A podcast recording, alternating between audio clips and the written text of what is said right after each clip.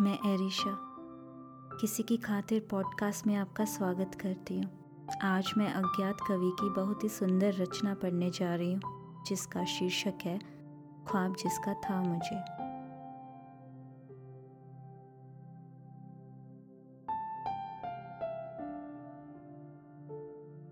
ख्वाब जिसका था मुझे, ख्वाब में मिला मुझे। दिन में मिलना था जिसे, वो रात में मिला मुझे।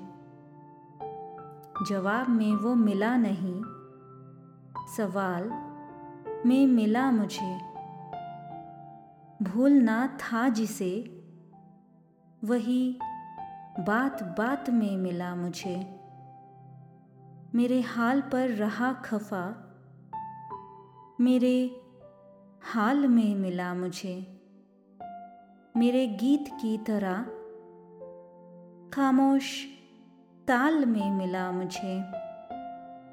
मंजिलों में वो था नहीं, वो बस राह में मिला मुझे।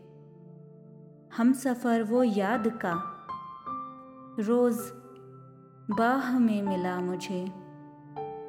हाथ में जो लिखा नहीं आँख में मिला मुझे। मौत तक ले आई हिज्र। वो बाद में मिला मुझे। मेरे साथ इस पॉडकास्ट को सुनने का बहुत बहुत धन्यवाद। उम्मीद करती हूँ कि आपको पसंद आया होगा।